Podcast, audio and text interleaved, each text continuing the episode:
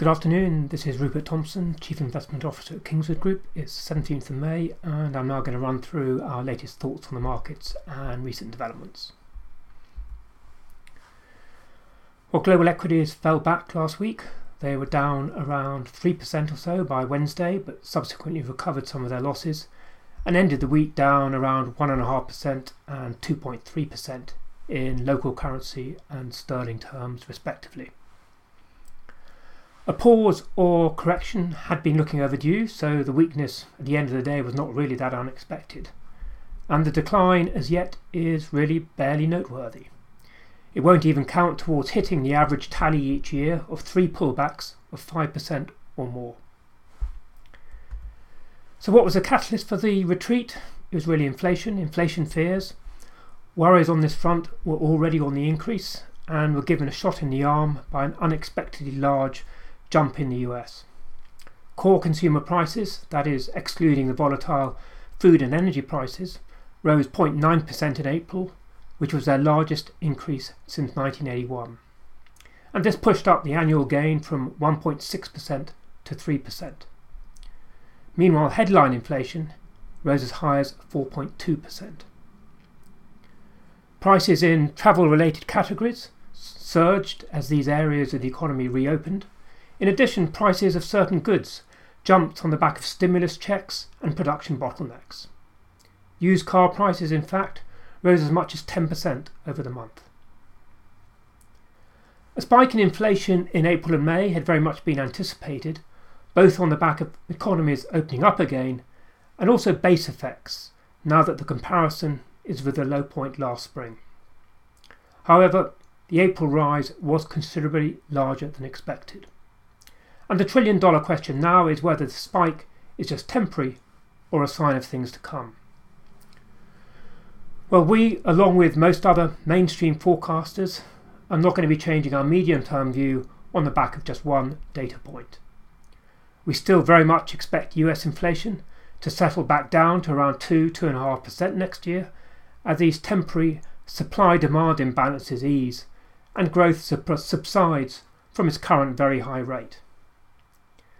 And if it settles at 2 2.5%, this would still represent a rise in inflation of around half percent from the level seen in recent years.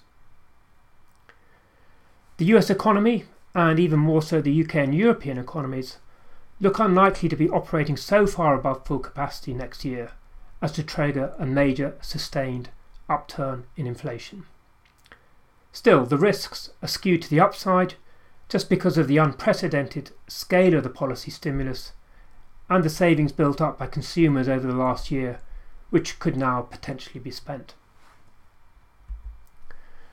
So, what did the bond market do on the back of these numbers? Short answer is not a lot.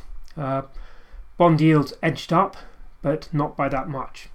10 year government bond yields increased by 5 basis points to 10 basis points in the US and the UK, and 10 year Treasury yields in the States still remain some 15 basis points below their highs back in March. The limited reaction is in part down to the fact that Treasuries are already pricing in a rise in inflation to around 2.5%.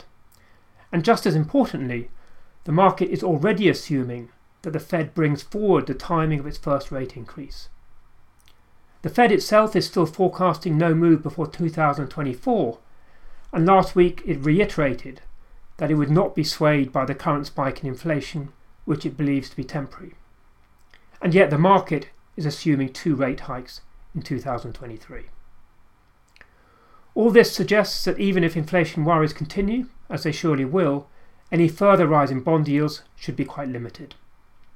And this in turn should contain any downward pressure on equity valuations and means markets should still have some further upside on the back of continued strong earnings growth. Well, moving on to the UK, uh, last week's news was focused on growth rather than inflation, and it was encouraging.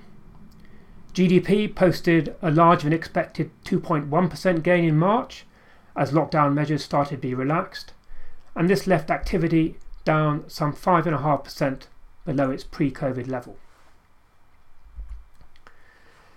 These numbers may well have helped UK equities hold up relatively well last week, and in fact, they're only down sort of 1.3% or so compared to 2.3% in the rest of the world.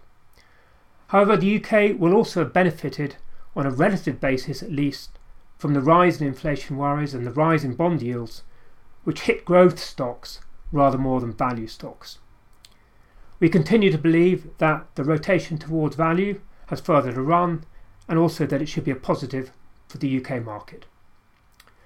Well, that's our views for this week. Thank you for listening, and I'll be back again next week. Please note that this podcast is for information purposes only. The views expressed do not constitute financial advice, and please remember that the value of investments can go up as well as down. How an investment performed in the past may not be the same as how it performs in the future, and there may also be tax implications. Should you require advice, please speak to a qualified financial advisor. Please note that this podcast is for information purposes only.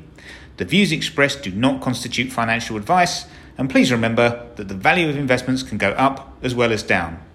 How an investment performed in the past may not be the same as how it performs in the future, and there may also be tax implications.